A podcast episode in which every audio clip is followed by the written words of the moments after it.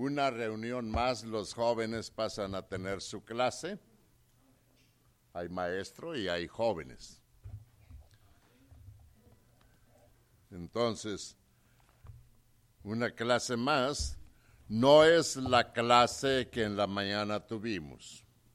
Es continuación parte de la clase que en la mañana tuvimos sin repetir lo que, lo que en la mañana estuvimos viendo una sola vez. Para hablar un poquito, no, no terminaremos esta clase, tampoco ahora, y, pero la dejamos cerrada. Pocas veces continuamos una clase para, eh, para continuarla, no para tener la misma clase que ya se tuvo, y menos eh, hoy eh, del mismo día, no. Allá en Santiago capítulo 1, versículo 13, esos los mismos versículos que leímos en la mañana, los mismos que vamos a leer ahora, solamente que vamos a leer algunas otras reflexiones una sola vez. Hablamos allí, por allá al final de la Biblia está Santiago, capítulo 1. Leo otra vez desde el versículo 13, 14, 15 y 16, cuatro versículos que leímos en la mañana.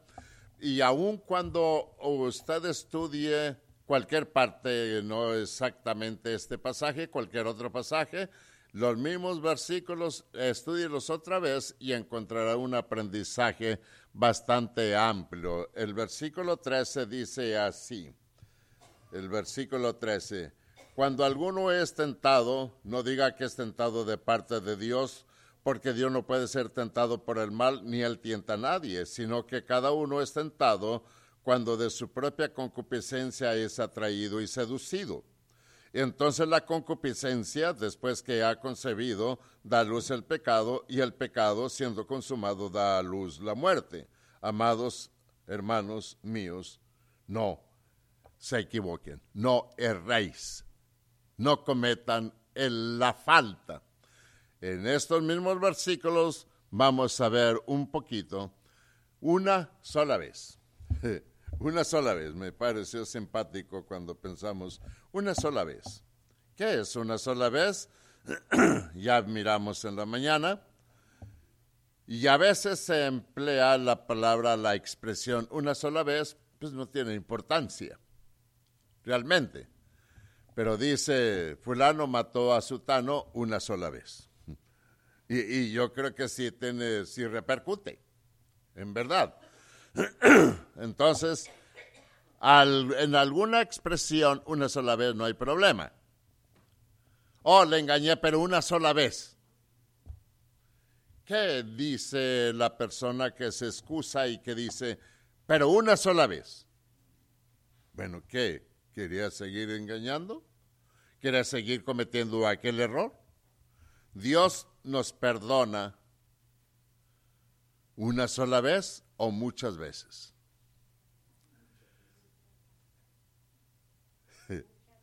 muchas veces. Lo mismo. Eh, Dios es bueno, Dios es misericordioso. Y Dios es compasivo. Pero si yo cometo esta falta, ay Dios mío, perdóname. Eh, está bien. Y Dios la perdonó a la mujer y le dijo el Señor Jesucristo, ni yo te condeno, vete y no peques más.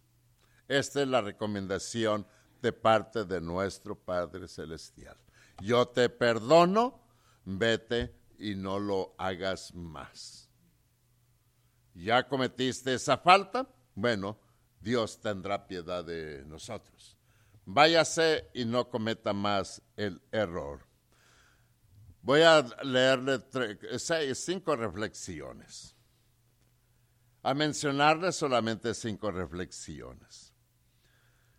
Noé tomó vino intoxicante, según dice la Biblia, una sola vez, y se embriagó Noé. Una sola vez, perdió la vergüenza una sola vez, porque estaba desnudo, según el versículo. Perdió la vergüenza una sola vez. trajo vergüenza a su familia una sola vez. Se degradó a lo más bajo una sola vez. Con esto reflexionemos hasta dónde repercute un error, una falta, una sola vez. La esposa de Lot miró hacia atrás cuántas veces. Una sola vez. ¿Y qué le pasó? Ahí está la estatua. y se convirtió en estatua de sal. Y se convirtió en estatua, en estatua de sal una sola vez.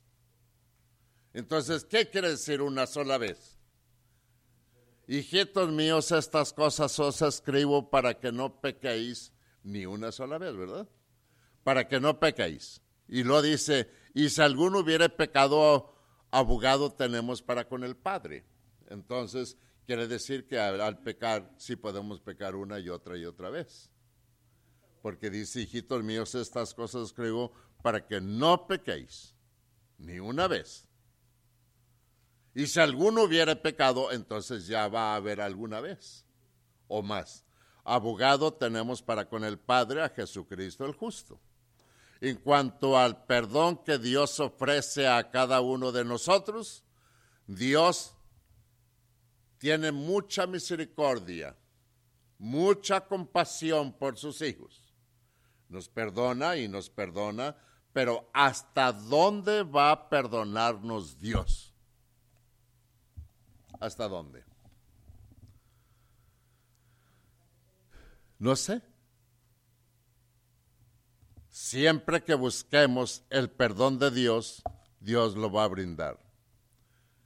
Y vaya y cometa otro pecado y venga yo que, que yo se lo perdono. No, no es esta la táctica que tiene Dios. Dios tiene la enseñanza.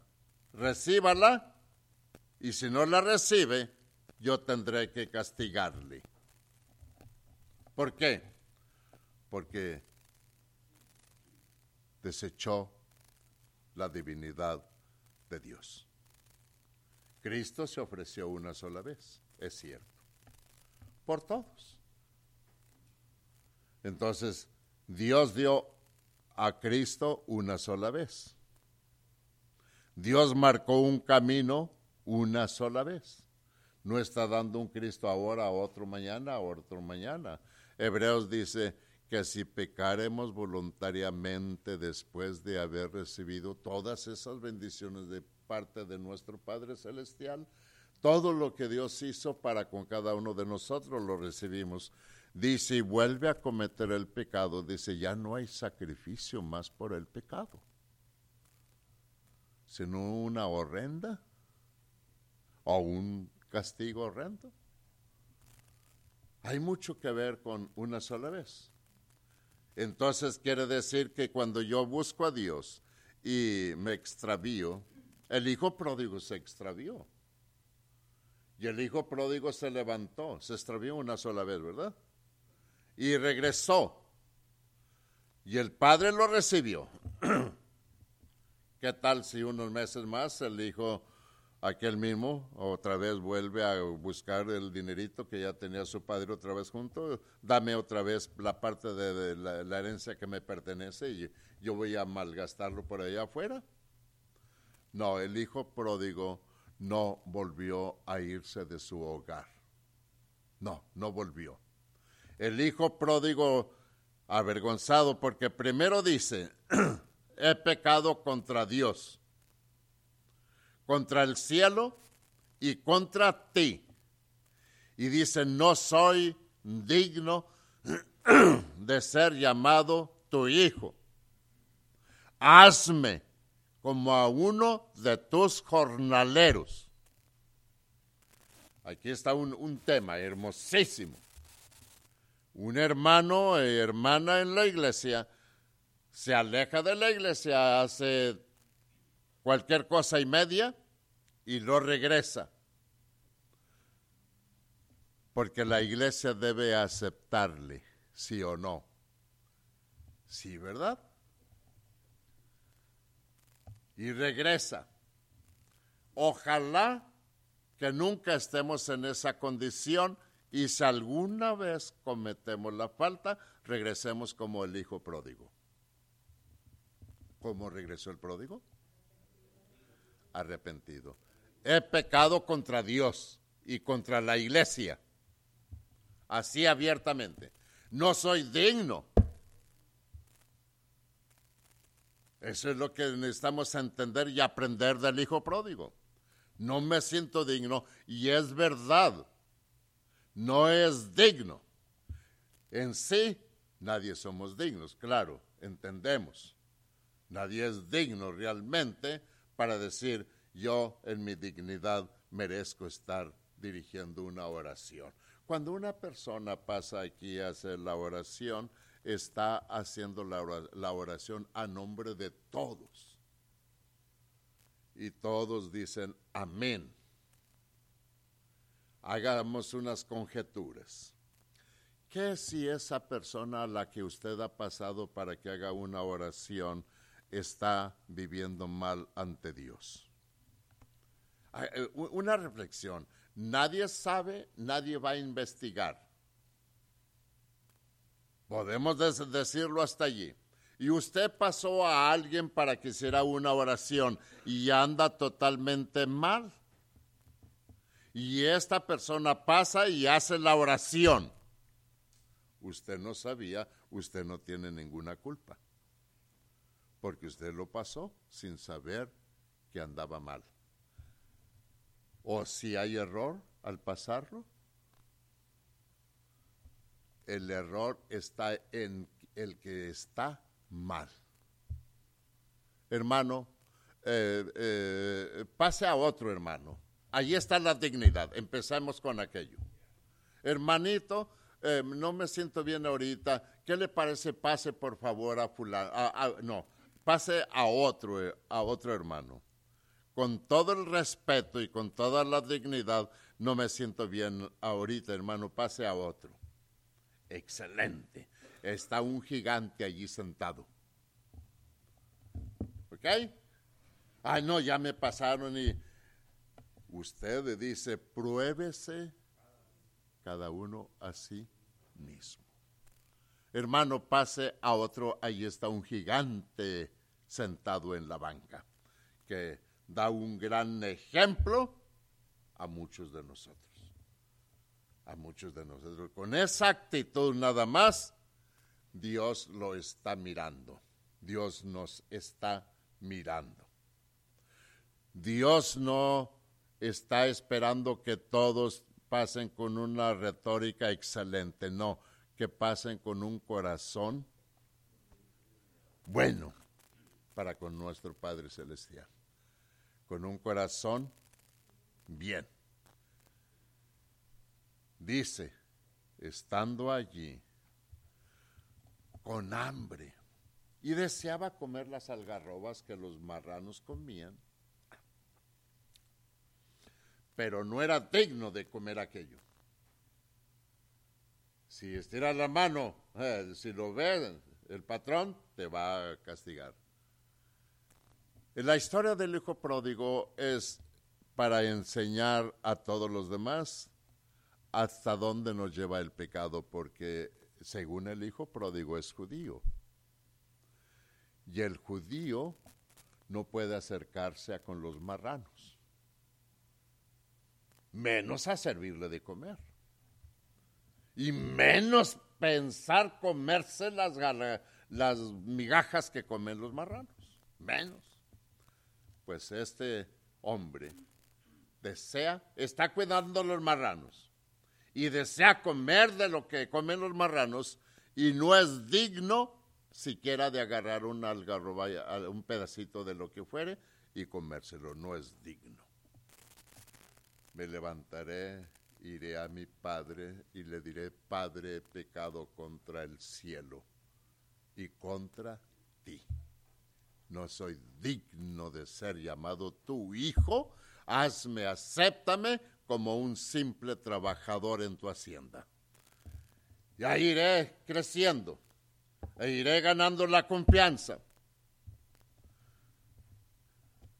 El padre tuvo compasión de él, no lo dejó hablar más. Qué bueno es Dios, porque el padre está representando a Dios.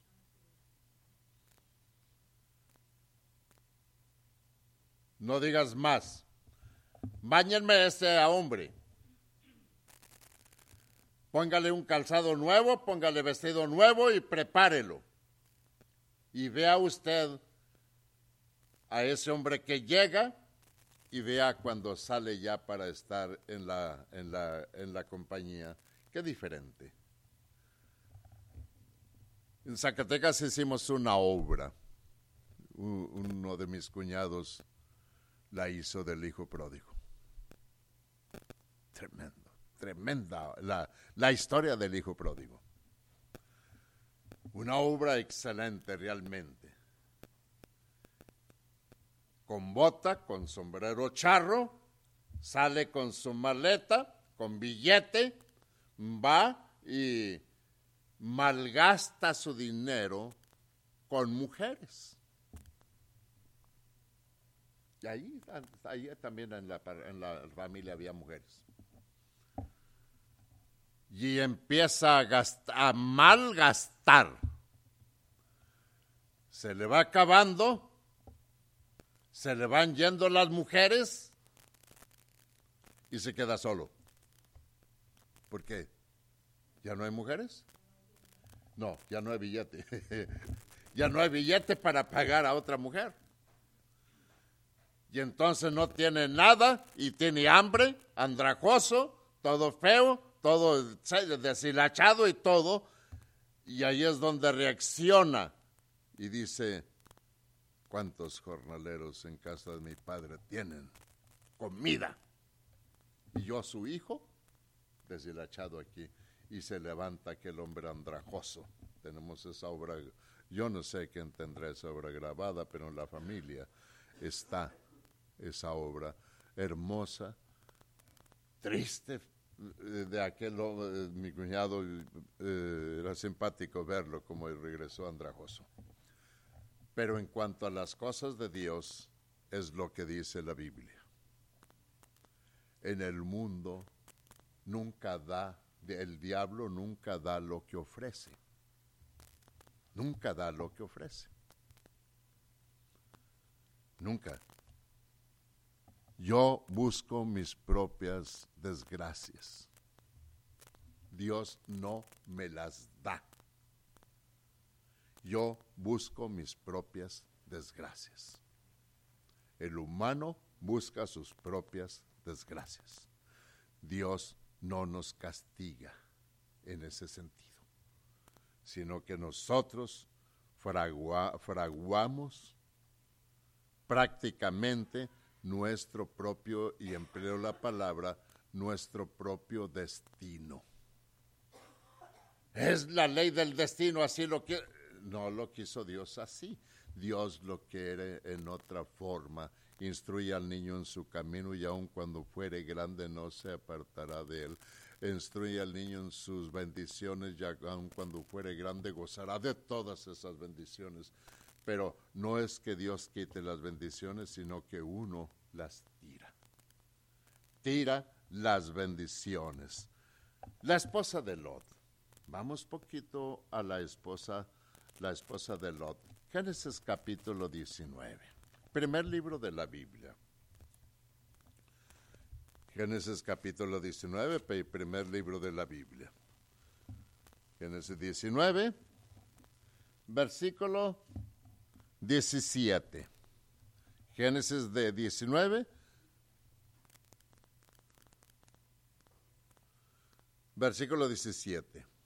Dice, y cuando los hubieron llevado fuera, eh, eh, perdón, perdón, sí, eh, versículo 17 del 19, dice, dijeron, escapa por tu vida, no mires tras ti ni pares en toda esta llanura, escapa al monte, no sea que perezcas. Génesis 19, 17. Pero Lot les dijo, no. Yo os ruego, señores míos, he aquí ahora he hallado, eh, he hallado hallado vuestro siervo gracia en vuestros ojos y habéis engrandecido vuestra misericordia que habéis hecho conmigo, dándome la vida, mas yo no podré escapar al monte, no sea que me alcance el mal y muera. Y aquí ahora, esta ciudad está cerca para huir allá, la cual es pequeña. Dejadme escapar ahora allá. ¿No es ella pequeña? Y salvaré mi vida. Y le respondió, He aquí, he recibido también tu súplica sobre esto, y no destruiré la ciudad de que has hablado. Date prisa, escápate allá, porque nada podré hacer hasta que hayas llegado allí. Por eso fue llamado el, el nombre de la ciudad Zoar. ¿Hasta dónde Dios tiene misericordia? ¿Hasta dónde? Por amor de un hombre. ¿Quién era este hombre? ¿Quién es el hombre? Dice Salmo, por el capítulo 8. ¿Quién es el hombre para que tengas de él memoria? ¿O el Hijo del Hombre para que lo visites? Y en verdad, pensando en ese salmo y en este versículo, ¿quién es el hombre para que Dios tenga compasión? de nosotros. ¿Quién es? ¿Quiénes somos realmente? No somos nada. Por la pura misericordia de parte de Dios, estamos de pie ante Dios. Por la pura misericordia, no méritos, no que lo merecemos, no que lo hemos ganado, no que he hecho lo posible y merezco tener ese lugar, ese privilegio. No, nada de esto. Por gracia sois salvos y esto no de vosotros, pues es un don de Dios. Si Dios nos marcara cada punto para ver si logramos en todos los puntos que tenemos para calificar para la salvación y entrar con Dios? No, hemos avanzado mucho. Me refiero al cristianismo. No hemos avanzado mucho para ir subiendo. Dios, con su grande misericordia y por su bondad, estamos arriba. No porque hayamos escalado tanto, no porque hayamos escalado tanto, no hemos escalado tanto como, eh, como pudiéramos pensar. Números capítulo 20, Génesis, Éxodo, Levítico y Números. Números. Por aquí antes de, de, de Deuteronomio. Números capítulo 20.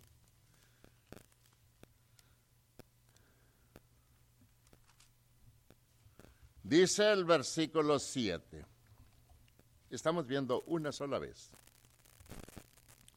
27. Y habló Jehová a Moisés diciendo, toma la vara y reúne la congregación, tú y Aarón, tu hermano, y habla, hablad a la peña a vista de ellos, y ella dará su agua, y le sacarás aguas de la peña y darás de beber a la congregación a sus bestias. Entonces Moisés tomó la vara de delante de Jehová, como él le llamó, y reuniendo Moisés a Aarón, a, la, Moisés y Aarón a la congregación delante de la peña, les dijo, oíd ahora, rebeldes, ¿Os hemos de hacer salir agua de esta peña?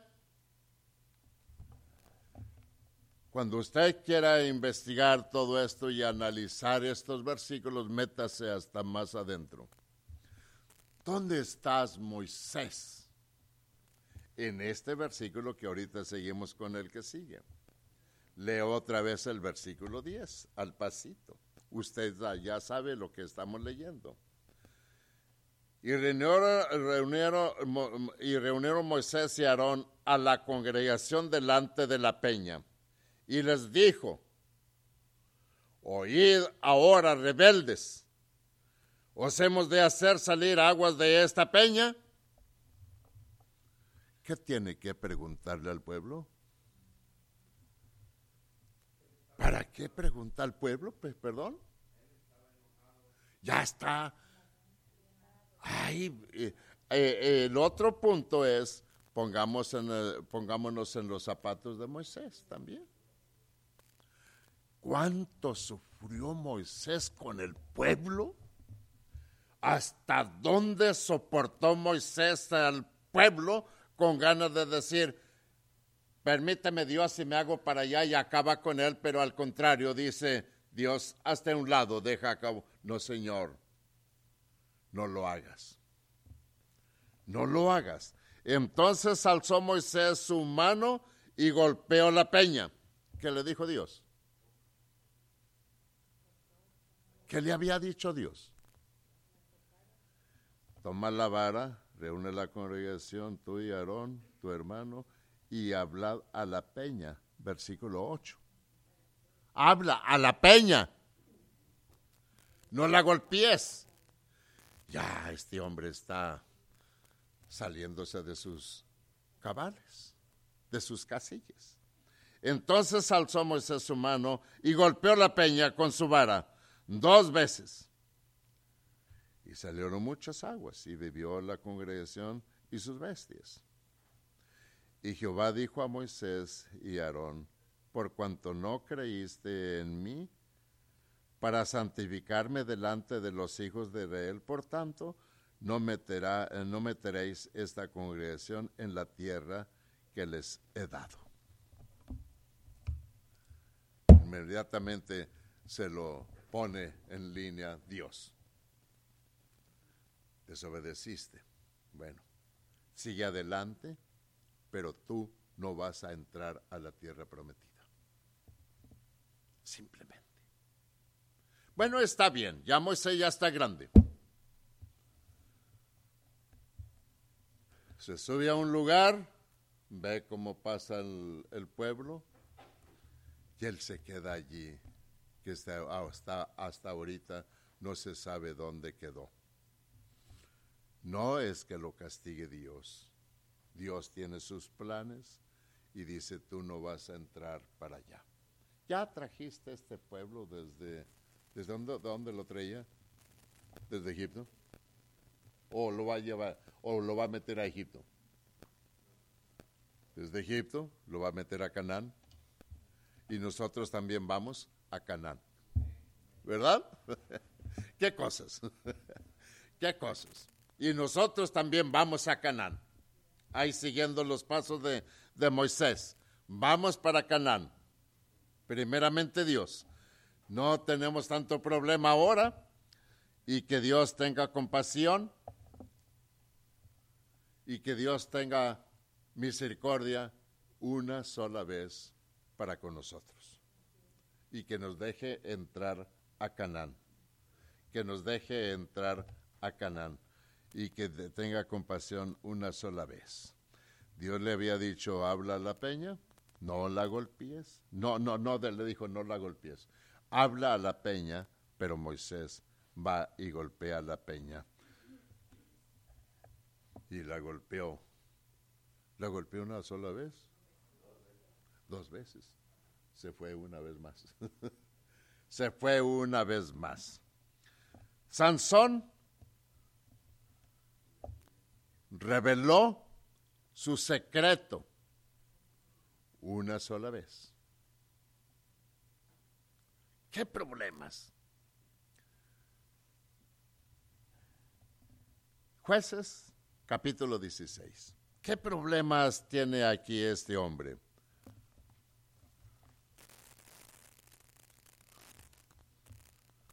Jueces capítulo 16. Una sola vez reveló su secreto. Con eso bastó. Con eso bastó realmente. Una sola vez. Dios le había dicho que hablará la peña, él la golpea. Sansón revelaba su secreto una sola vez. Desde el versículo 16, capítulo 16 de jueces, hasta el versículo 30. Y Moisés revela su secreto. Eh, perdón, Sansón revela su secreto. ¿Dónde quedó la fuerza de Sansón? El hombre potente. Oh, que mira la mujer. ¿Cómo se llamaba la mujer? Dalila. Tú dices que me amas, pero ya me has engañado una vez, otra vez. ¿Y, dónde está lo que dices que me amas? ¿Sabe usted que el hombre está en la mano de la mujer? Con todo respeto. Estamos en las manos de la mujer, con todo respeto. Si esa mujer tiene misericordia, qué gran hombre. Pero la mujer puede echarse al plato al marido a la hora que le parezca. Que si nos ha tenido compasión, bendición tenemos. Amén, ¿verdad? Sí, hay que ser realistas. Y hace la cosa y viene, ay, sí, le perdona. Pero que no lo haga el hombre porque la cosa se vuelve en riña y en play. Eh, bueno, dejemos ahí, eh, digo, las cosas de acá nuestras. Dejamos las cosas acá nuestras. Está, yo les digo, eh, pero es en broma, estamos viendo un, un programa donde aquel hombre le da una santa paliza a, la mujer, la contramata y sabe qué. Y mi esposa dice, mira, si algún día tú me hicieras eso, dice, no me vuelves a ver. Me voy y jamás sabrás de mí. Le digo, bueno, eso sí te dejo viva. Porque si no, ¿cómo te vas? Ojalá que nunca pase todo esto. Ojalá que nunca pase todo esto. Es mejor arreglar las cosas tranquilamente y por la paz. Saca uno mejor provecho. Y no, no nos metamos, no nos metamos en tantos problemas. No nos metamos en tantos problemas, vivamos mejor los poquitos días que Dios nos preste aquí en esta vida. En esta vida. Estamos de paso, dijo aquel sabio. Llegó a con, hombre, con un hombre y le dijo, el hombre que, que va de paso, no lleva casi, dice, oiga, usted tan sabio y el hombre más, pero eh, usted vive en este cuartito, no tiene nada. Dijo, usted veo que tampoco trae nada. Dijo, pero yo voy de paso, dijo el caminante. Dijo el hombre del cuartito, dijo yo también. ¿Y nosotros qué decimos?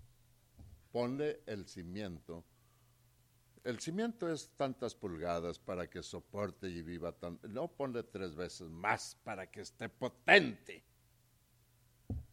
¿Para qué? Para tener una casonona para 200, 300 años. Me quedo pensando en esto cuando los hijos se refieren a los padres.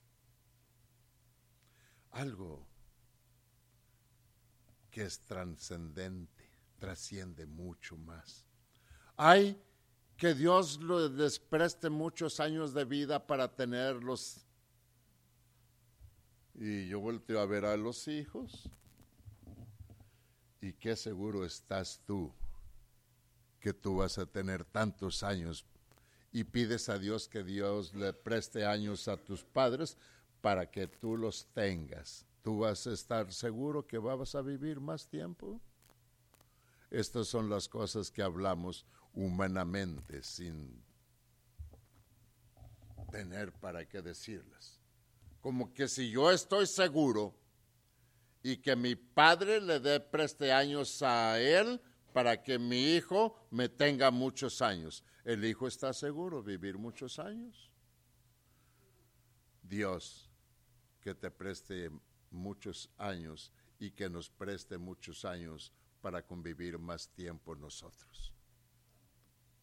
Porque puede llevarse al Padre, puede llevarse al Hijo, o puede llevarse al Hijo y después al Padre y después al abuelo. Pero en cuanto a las cosas de Dios, en cuanto a las cosas de, Dios, Lucas capítulo 16, último versículo, Lucas capítulo 16. Las cosas de Dios son hermosas. Capítulo 16.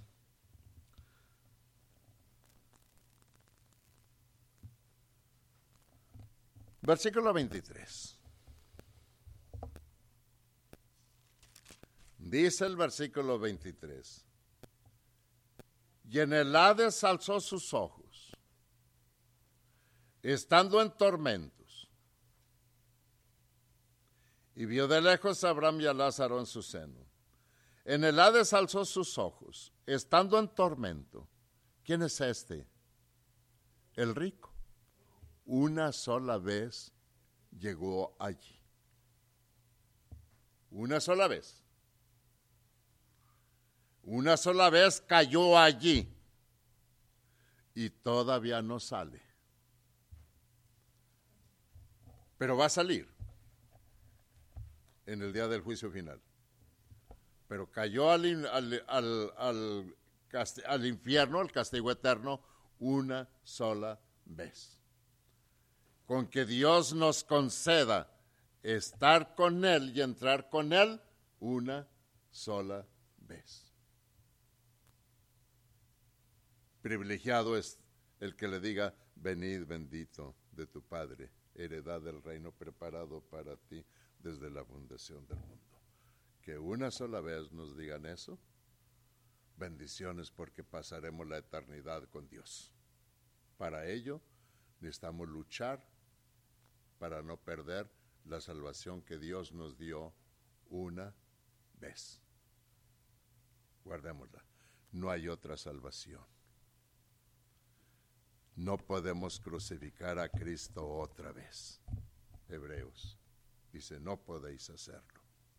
Entonces la que tenemos, que nos la dio una sola vez, luchemos y cuidémoslo, cuidémosla más. ¿Cuál es la parte de nuestro cuerpo que cuidamos tanto? O, ¿qué es lo que usted cuidaría más de su cuerpo? La mano derecha porque con ella... Ok. ¿Perdón? No, no. Eh, todo el cuerpo, pero eh, eh, el cuerpo tiene, está compuesto de muchas partes. Los ojos, sus, los ojitos para poder ver por dónde vamos. Así es. Entonces, cuídelo, cuide la salvación más que la niña de sus ojos. Cuidemos la salvación más que la niña de nuestros ojos, porque la salvación es sagrada y más valiosa que las dos niñas de nuestros ojos. Y esa nos la ha dado Dios. Cuidémosla, porque es lo más valioso que nosotros nos vamos a llevar con nuestro Padre Celestial. Bendiciones.